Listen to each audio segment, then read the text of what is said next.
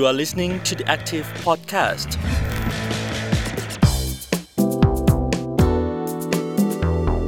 สวัสดีครับ ต้อนรับคุณผู้ฟังทุกท่านเข้าสู่รายการ The Active Podcast นะครับ วันนี้อยู่กับผมยอดทีวัฒน์ครับ ในตลอดทั้งเดือนที่ผ่านมานะครับ เรื่องของการเคลื่อนไหว ภาคพลเมืองหรือประชาชน สิ่งที่เกิดขึ้นมาโดยตลอดตั้งแต่ปลายเดือนมกราคมแล้ว ก็คือการชุมนุมเรียกร้อง ของกลุ่มชาวนาและก็เกษตรกรที่เดินทางมาจากทั่วทั้งประเทศเลยนะครับ เพื่อที่อยากจะให้รัฐบาลนั้น แก้ไขปัญหาเกี่ยวกับหนี้สินครับปัญหาหนี้สินกับเกษตรกรเนี่ยจะว่าไปก็เป็นของคู่กันนะครับ ข้อมูลล่าสุดจากสถาบันวิจัยป่วยอึ้งพากร ของธนาคารแห่งประเทศไทย ก็บอกกับเราว่าเกษตรกรที่เป็นครัวเรือนเกษตรกรนะครับ 90%มีหนี้ฮะ เหลือเพียง 10%เท่านั้นที่ไม่มีหนี้ อันนี้เป็นความจำเป็นอย่างยิ่งนะครับที่ทั้งภาคส่วนของรัฐบาล ภาคส่วนของสถาบันวิจัย แล้วก็หน่วยงานภาคประชาสังคมต่างๆ รวมถึงตัวเกษตรกรเองที่จะต้องกลับมา แล้วก็มองถึงแนวทางในการแก้ไขปัญหาอย่างเป็นระบบด้วยในอนาคต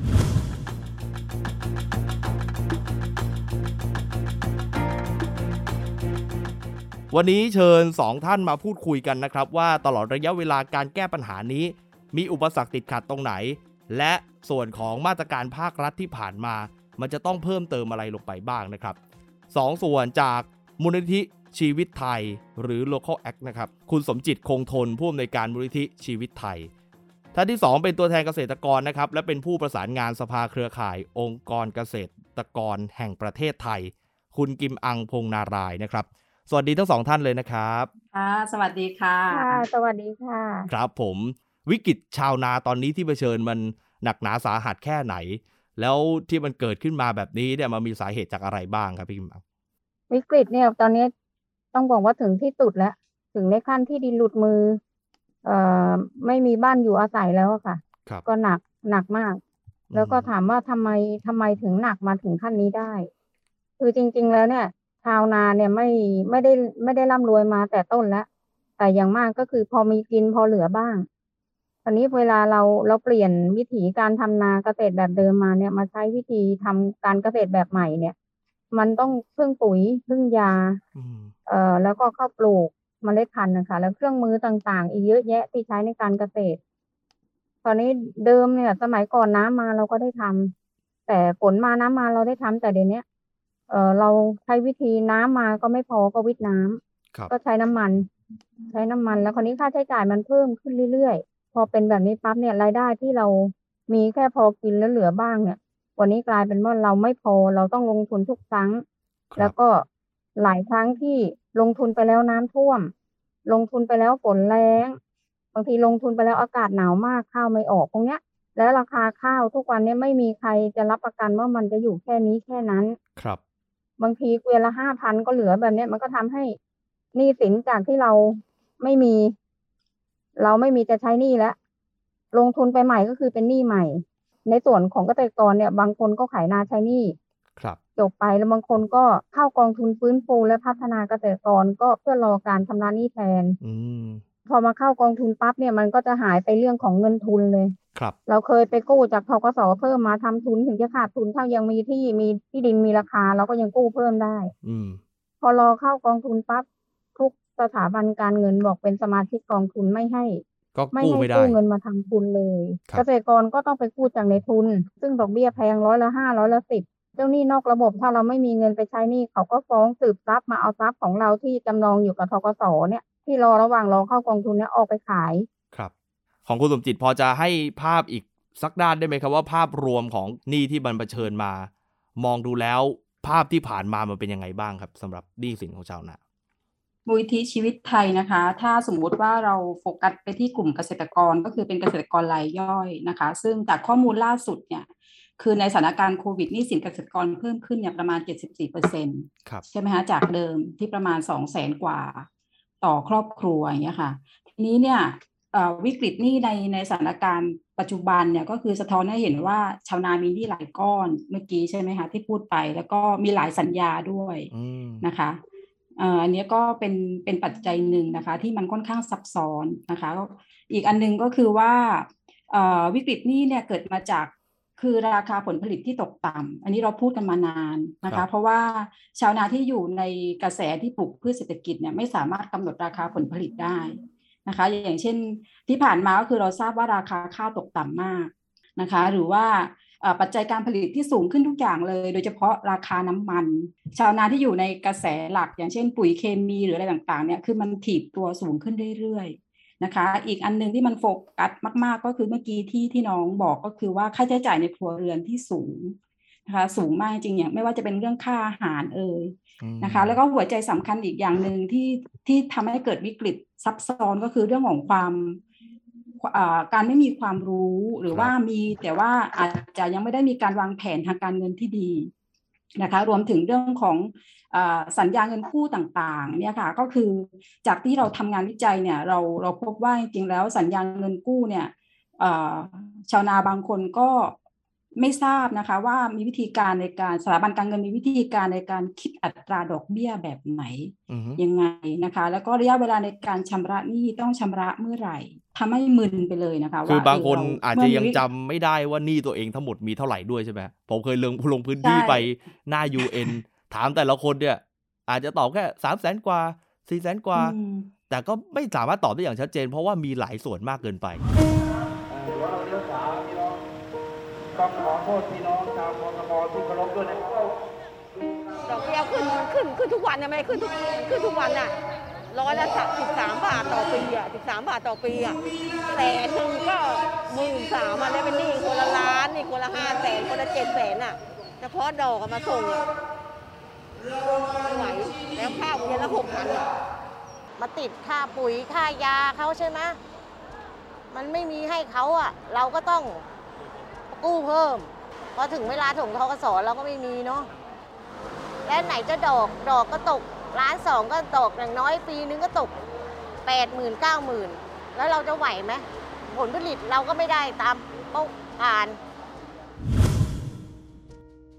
การแก้ไขปัญหาหนี้สินที่ผ่านมาของทั้งกองทุนแล้วก็ภาครัฐเขาเขาทำยังไงกับชาวนาบ้างครับ เพื่อที่ให้ชาวนาเนี่ยสามารถชำระหนี้ได้ครับพี่เกมังถ้า เป็นภาครัฐเนี่ยนโยบายส่วนใหญ่จะเป็นการชำระหนี้สามปี แล้วก็ปีสุดท้ายไปส่งทั้งเงินต้นและดอกเบี้ย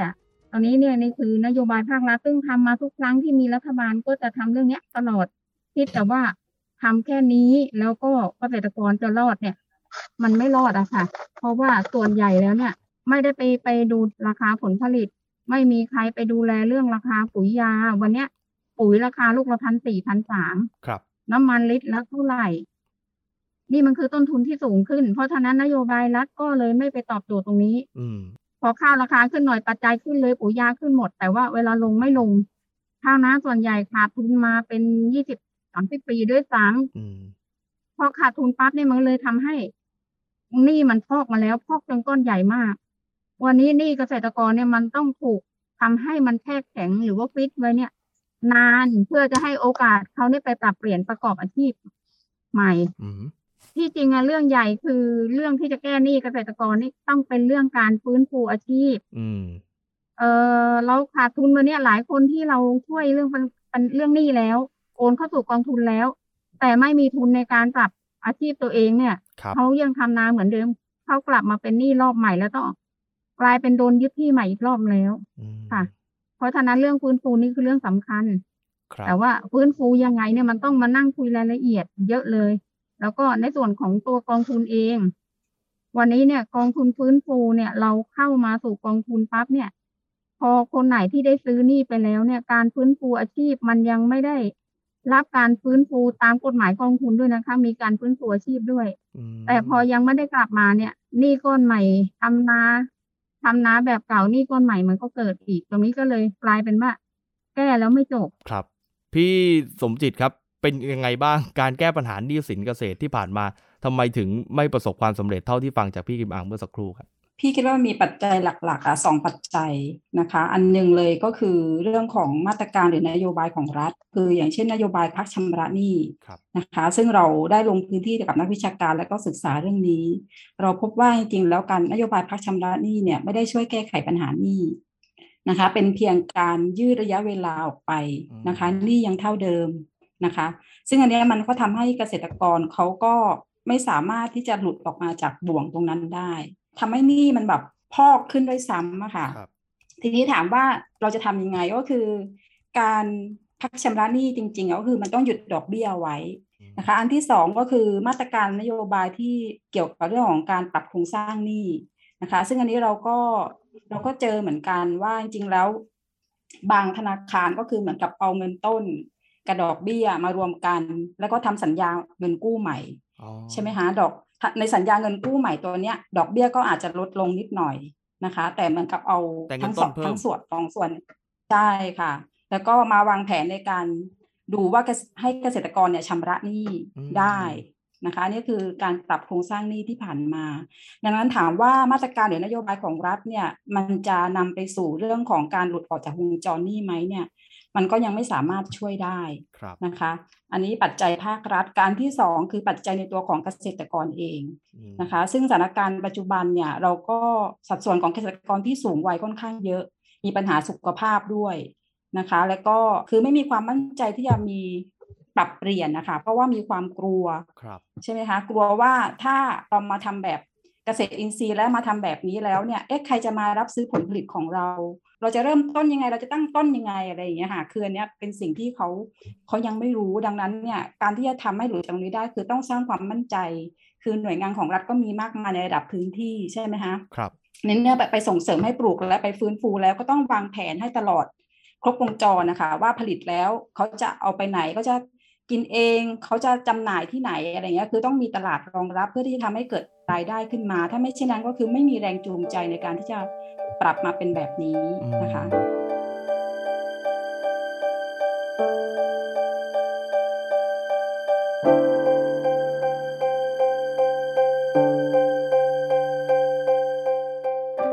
เมื่อสักครู่เรื่องการปรับโครงสร้างหนี้น่าสนใจนะครับ เพราะว่าเอ่อ มีมีหลายๆ แนวทางหลาย ๆ ข้อเสนอเกี่ยวกับการปรับโครงสร้างหนี้ให้เกษตรกรสามารถชำระต่อไปได้ ซึ่งจริง ๆ เราก็เข้าใจว่ากองทุนเนี่ยไม่สามารถจะมีเกษตรกรทั้งหมดมาเข้าเป็นสมาชิกได้ ก็ยังมีบางส่วนที่จะต้องเป็นลูกหนี้กับสถาบันเจ้าหนี้ต่อไป แต่ถ้าไม่เกิดการปรับเปลี่ยนตรงนี้ อยากจะฟังจากพี่กิมอังเหมือนกันว่าที่ผ่านมาครับ เวลาเราเผชิญกับเจ้าหนี้เผชิญกับธนาคาร การปรับโครงสร้างแบบนี้เนี่ยมาเป็น ผลกระทบกับตัวเกษตรกรลูกหนี้ยังไงบ้างครับ ในส่วนของเราเกษตรกรเป็นสมาชิกกองทุนด้วยเนี่ย มันจะมีการปรับโครงสร้างหนี้สองแบบเอ่อแบบของธนาคารเองก็คือ เอาเงินต้นและดอกเบี้ยมาปรับเป็นสัญญาให้เราชำระหนี้ใหม่อืมแล้วก็แต่ว่าถ้ากองทุนฟื้นฟูเนี่ยปรับโดยที่เขาตัดดอกลดต้นให้ แล้วให้เราไปผ่อนชำระ 15 ปี ก็ดอกเบี้ยก็ MRR สาม การที่เราปรับโครงสร้างหนี้สองแบบเนี่ย ถ้าไม่ได้รับการฟื้นฟูอาชีพ ไม่ได้รับเงินทุนสนับสนุนมาในการประกอบอาชีพหรือปรับเปลี่ยนอาชีพ เช่นอย่างเนี้ยเรามีนาสมมติเรามีนาห้าไร่อืมเราอาจจะใช้สองไร่ตัดมาคือมีปลูกต้นไม้ปลูกผักกินเลี้ยงปลาได้เลี้ยงไก่ไก่ได้ในนั้นเนี่ย ถ้าไม่มีทุนมาให้เราปรับอาชีพมันก็เหมือนเดิมมาคุณอยู่ไปห้าปีสิบปีปรับไปมันก็ ประกอบอาชีพเหมือนเดิมมันก็ขาดทุนบ่อยกว่าได้กำไรอะค่ะมันก็เลยกลายเป็นหนี้เนี่ย ไม่ได้มีเงินที่จะเหลือไปใช้ อืมคอรมออนุมัติงบมา2,000ล้าน เพื่อแก้ปัญหาหนี้สินให้กับเกษตรกร แล้วเขาบอกว่าเป็นกรณีเร่งด่วนด้วยกำลังจะถูกขายทอดตลาด อยู่ประมาณ 3,000 กว่าราย พี่อิมอังแล้วถ้าได้งบตรงนั้นไปเนี่ย แล้วเขาจะรักษาที่ดินไว้ได้แน่นอนแหละ เพราะว่าเป็นสมาชิกกองทุนแล้ว แต่ว่าแล้วเขาจะไปถ่ายถอนคืนได้ไหมในในช่วงชีวิตของเขาถ้า ถ้าเขายังคงทำนาแบบนี้อยู่อะ ไม่ได้ค่ะอืมตอนเนี้ยที่ที่เห็นเลยหลายรายก็คือไม่ได้ ไม่ได้ได้กำไรจากการประกอบอาชีพแล้วไป แล้วไปถ่ายถอน ก็จะมีทั้งลูกไปทำงานแล้วอาจจะได้เงินมาถ่ายถอน บางรายลูกไม่มีเงินก็ไปขายให้คนนอกครับ แล้วก็ทำสัญญากันไว้ว่าพอถ่ายถอนจากกองทุนปั๊บโอนโอนกลับไปก็คือโอนขายไปแล้วตรงเนี้ยค่ะ เป็นอย่างนี้เยอะเลยครับเกือบทุกวันที่กิมอังเดินในวันนี้ก็มาฉะเชิงเซาเนี่ยอืมก็คือมาช่วยดูเรื่องแบบเนี้ยคื แล้วอที่ดินเขาจะหลุดนะถามว่าแก่ใจแก่ใจที่จะทำเนี่ยเขาจะจะมีแก่ใจที่จะทำไหมอะค่ะพี่กิมอังครับเมื่อสักครู่อ่าก็พูดออกมาถึงว่าถ้ามีทุนให้กับชาวนาก็คงจะได้เอ่อพัฒนาตัวเองเพิ่มขึ้น แต่คราวนี้ก็จะเป็นคำถามสำหรับคนทั่วไปเหมือนกันว่า และอะไรคือหลักประกันว่าถ้าเกษตรกรที่ได้รับการจัดการหนี้ไปแล้ว แล้วได้รับทุนเพิ่มด้วย จะพร้อมปรับเปลี่ยนจริง ๆ แล้วก็พร้อมที่จะเปลี่ยนแปลงรูปแบบการผลิตของเราจริง ชาวนานะถ้าพูดตรงๆ วันเนี้ย ลูกหลานชาวนาไม่ทำนาแล้ว ลูกหลานชาวนาไปอยู่โรงงานๆอืมไปอยู่โรงงานเนื่องจากว่า เห็นแล้วพ่อแม่ทำนามาตลอดชีวิตก็ยังมีหนี้สิน ถ้าเกิดว่าเรามีทุนในการฟื้นฟูอาชีพเนี่ย ลูกหลานที่อยู่โรงงานเนี่ยเขาก็ไม่ได้อยากอยู่โรงงานจนจนตลอดชีวิตอืมมันสามารถที่จะดึงลูกหลานพวกเนี้ยกลับมาทำกับทำการเกษตรได้ แบบ อะไรครบวงจรแบบมีการขายเองด้วยซ้ำมีการผลิตมีการอะไรลดต้นทุนเนี่ย เข้าใจหมดแล้วมาวางแผนเนี่ยเขาอยู่รอดครับ อยู่รอดแล้วก็หลายคนบอกไปได้สบายชีวิตเกษตรกรสบายกว่าอาชีพอื่น มีความสุขก็ไม่ใช่สบาย มีความสุขกว่า คือวันนี้หลายคนเราเราก็รู้ว่าหลายคนเข้ากองทุนเสร็จแล้วขายที่แล้วไม่ทำแล้วอาชีพเกษตรก็คือไปรับจ้างแล้วเพราะว่ามันไม่ดีขึ้น แต่วันเนี้ย เเงื่อนไขในการที่จะเอาเกษตรกรเข้ามาอยู่โดยการช่วยเหลือเนี่ย ใช้เงื่อนไขโดยการดึงเกษตรกรเข้ามาแล้วต้องให้เขาเนี่ย มาทำเกษตรเข้าเข้าแนวของทฤษฎีเกษตรทฤษฎีใหม่ หรือว่าเกษตรพอเพียงหรือว่าโคกหนองนาอะไรพวกเนี้ยพอมีทุนตรงเนี้ยเขาจะรอด เพราะว่า เออวันเนี้ยซื้อแม้แต่อะไรซื้อแกงถุงกินกันแล้ว ไม่ได้มีการผักหัวคนาก็ไม่มีเพราะฉีดยาฆ่าหญ้าเต็มไปหมด อันเนี้ยค่ะ มันก็เลยเป็นประเด็นที่ว่า เออไม่มีกินแล้วซื้อทุกอย่างเนี่ยมันไม่ทันกับรายได้ครับแต่วันนี้ถ้าเราเก็บทุกอย่างในไร่เราขายได้แล้ว กินแล้วเหลือแล้วเอาไปขายได้นี่มันคือรายได้ยั่งยืนนะคะ อืม จากข้อมูลแต่ที่ว่าผ่านคนมาของกองทุนเหมือนกับว่ายังไม่มีรายใดได้รับการฟื้นฟูเลยไหมครับ แบบแบบเป็นจริงจังนะครับพี่กิมามถ้าเป็นจริงจังเลยเนี่ยที่ผ่านมาก็จะมีการที่จะ ของงบประมาณเนี่ยก็คือขอผ่านคณะกรรมการเนี่ย ครับขอพิจารณาส่วนใหญ่เนี่ยก็จะไม่ค่อยได้ผ่านนะอืมและส่วนใหญ่จะได้มาก็คือไม่เกินห้าแสนในงบที่เลขาสามารถสั่งจ่ายได้เองฮะเลขากองทุนจ่ายได้ไม่เกินห้าแสนแล้วสมาชิกกองทุนเนี่ยไม่ห้าแสนไม่ใช่รายเดียวไงห้าสิบรายอย่างเงี้ย รวมกันมาหรือว่ายี่สิบรายเนี่ย มาขอเงินห้าแสนห้าแสนมันจะไปปรับอะไรได้บ้าง มันเอาเหมือนเอาเงินไปละลายน้ำอะ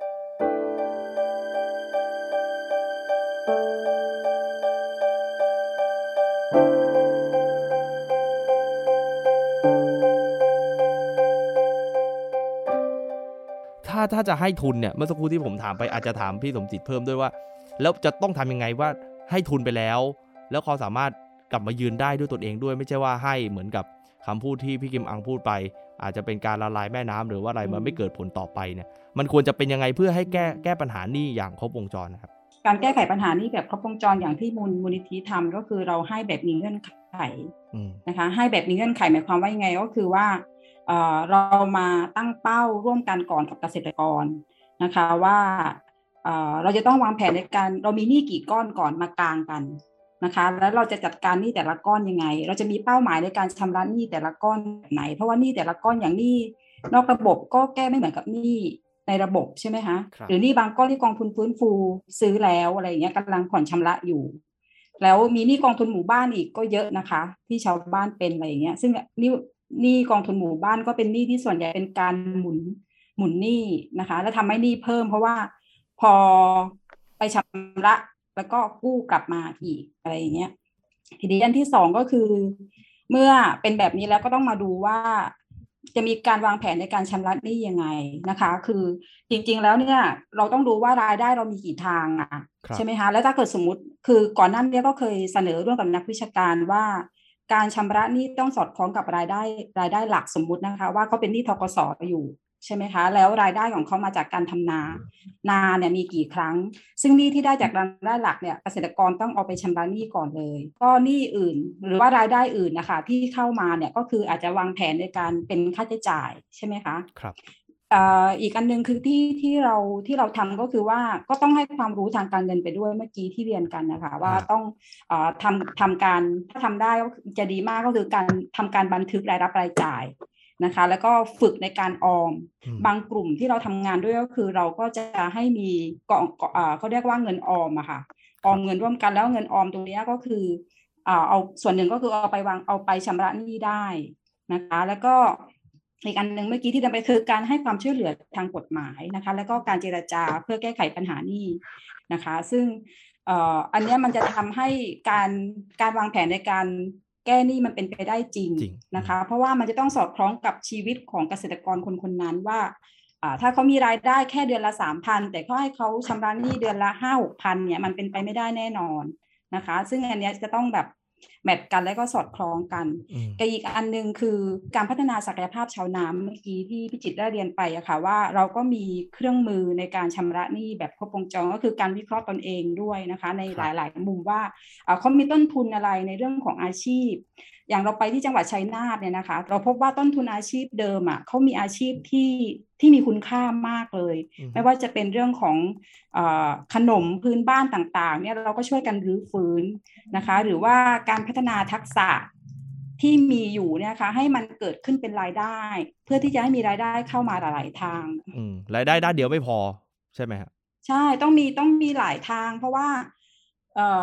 ก็ต้องมาดูว่าเขาจะมีรายได้เสริมอะไรบ้างนะคะ แล้วก็มันก็มีอาชีพใหม่ที่เกิดขึ้นจากหนึ่งก็คือจากการที่มูลที่ไปพัฒนาศักยภาพนะคะ อย่างเช่นอ่ามีอ่ามูลไส้เดือนนะคะ อันนี้ก็ทางมูลที่ที่โดยนาเคียงเมืองก็จะช่วยในการทำเรื่องตลาด ก็รับมาขายด้วยอะไรด้วย แล้วก็ครับการต่อจากที่เขาเผาถ่านอยู่แล้วอะไรอย่างเงี้ยค่ะ ก็เราก็ช่วยกันยกระดับให้เขาแบบทำเป็นน้ำส้มควันไม้ นะคะที่จะมาเป็นอ่าสารกำจัดแมลงใช่ไหมคะหรือว่าทำได้หลาย ๆ อย่างเนี่ยครับค่ะก็คือดูทั้งแล้วก็น้ำตาลรายโตโนดดูใช่รายบุคดูคทั้ลงหมดดูรายองค์กร ดูจากวิถีชีวิตดูของเขา แล้วประกอบกับใช่ใช่การสร้างองค์ความรู้ให้เขาเพิ่มเติมด้วย มันถึงจะแก้ได้คือ ใช่พอทำแบบนี้อะค่ะ คือถ้าคือเกษตรกรหลายท่านก็มีวินัย แล้วเขาก็สามารถที่จะแก้หนี้ได้จริงนะคะอืมคือบางคนก็แบบครับเอาไปเอาไปชำระทีละก้อนทีละก้อน และบางคนก็พอเราไปช่วยเรื่องพัฒนาผลิตภัณฑ์อย่างเนี้ยจากการที่จากเดิมที่ขายข้าวได้ สมมุติว่าร้อยโล แต่พอไปไปทำเป็นแพ็กเกจขึ้นมาพัฒนาช่องทางตลาดเนี่ยก็คือข้าว ตันสองตันก็ขายได้หมดภายในสองเดือนอะไรอย่างเงี้ยนะคะอืมอันนี้ก็คือทำให้เห็นว่ากลไกของตัวเกษตรกรเอง กลไกกลุ่มนะคะ แล้วก็ความร่วมไม้ร่วมมือครับของส่วนต่างๆ เนี่ยมันก็ช่วยผลักดันให้เขาเนี่ยมีกำลังใจที่จะทำให้แบบฟื้นชีวิตก็คือจะฟื้นขึ้นมาอย่างเงี้ยค่ะ ครับค่ะผมโอ้น่าสนใจนะครับ อันนี้อาจจะต้องร่วมมือเนาะถ้าหน่วยงานภาครัฐมองเห็นตรงนี้แล้วลงไปให้ความสำคัญกับตรงนี้ก็จะเป็นเรื่องที่ดีมาก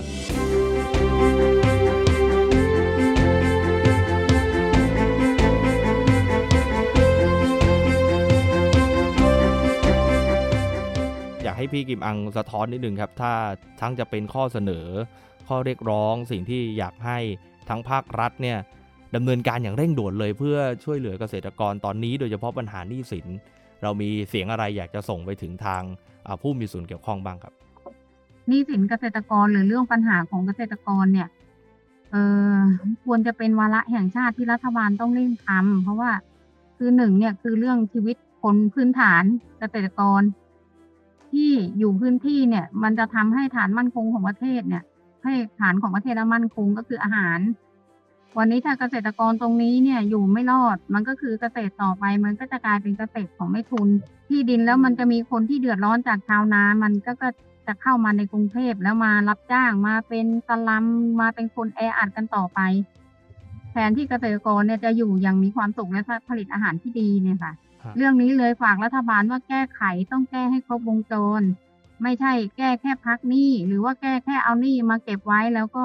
ให้เขาทำการเกษตรแบบเดิมต่อไป วันนี้เนี่ยเกษตรกรเนี่ย วันนี้ที่ที่อยู่กันเนี่ย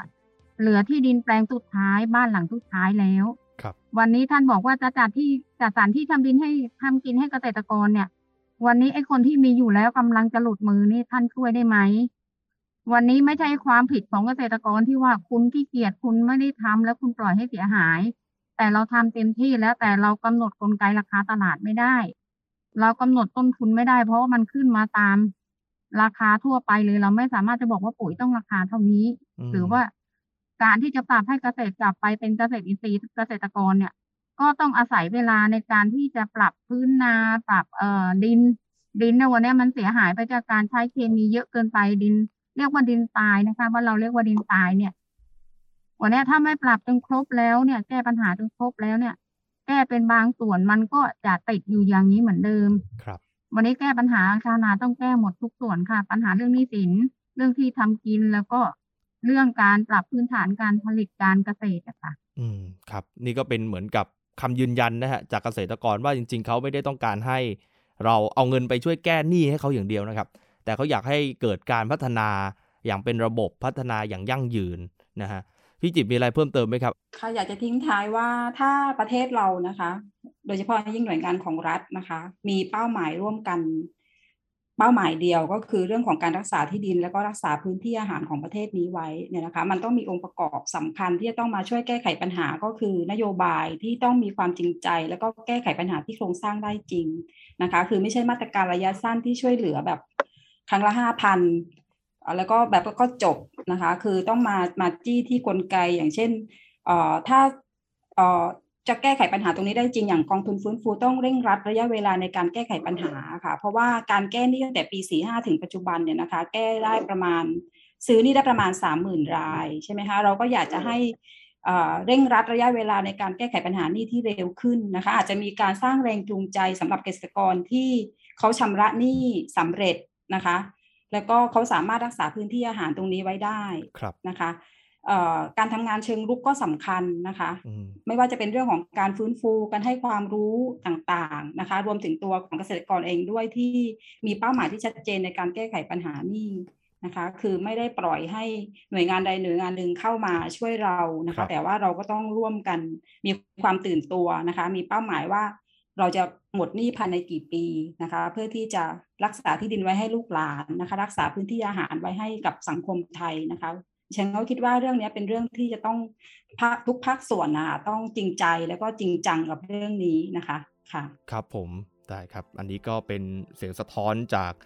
มูลนิธิชีวิตไทยด้วยที่ทำงานกับเกษตรกรมาอย่างต่อเนื่อง วันนี้ขอบพระคุณทั้งสองท่านมากเลยนะครับ ขอบคุณครับ พี่จิตขอบคุณพี่กิมอังครับสวัสดีค่ะ ค่ะค่ะสวัสดีค่ะ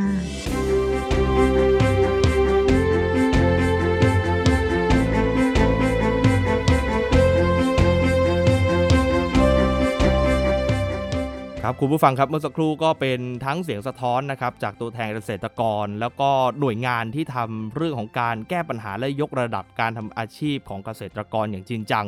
สิ่งนี้ไม่สามารถแก้ไขได้ด้วยการไปจัดการหนี้สินให้กับเกษตรกรเท่านั้นนะครับ แต่ยังคงมีเป้าหมายในการปรับเปลี่ยน การทำนา การทำไร่ หรือการทำการเกษตรของทุกๆ ภาคส่วนต่อจากนี้ว่าจะทำอย่างไร ให้เกษตรกรสามารถยืนอยู่ได้ด้วยลำแข้งของตัวเอง โดยไม่ต้องไปพึ่งกับการเข้าสู่วงจรเงินกู้ เพื่อให้ตรงนั้นเนี่ยมาเป็นสิ่งที่ผูกรัดไม่ให้เขาสามารถพัฒนา แล้วก็มีโอกาสทำมาหากินได้ต่อไป อันนี้เป็นเป้าหมายใหญ่ครับที่ทั้งรัฐบาล หน่วยงานที่เกี่ยวข้อง จะต้องให้ความสำคัญกับเรื่องนี้ต่อไป นี่คือทั้งหมดของรายการ The Active Podcast นะครับ กลับมาพบเจอกันใหม่ในสัปดาห์หน้า วันนี้ผมธีวัชชูรัตน์ลาไปเลยนะครับ สวัสดีครับ You are listening to the Active Podcast.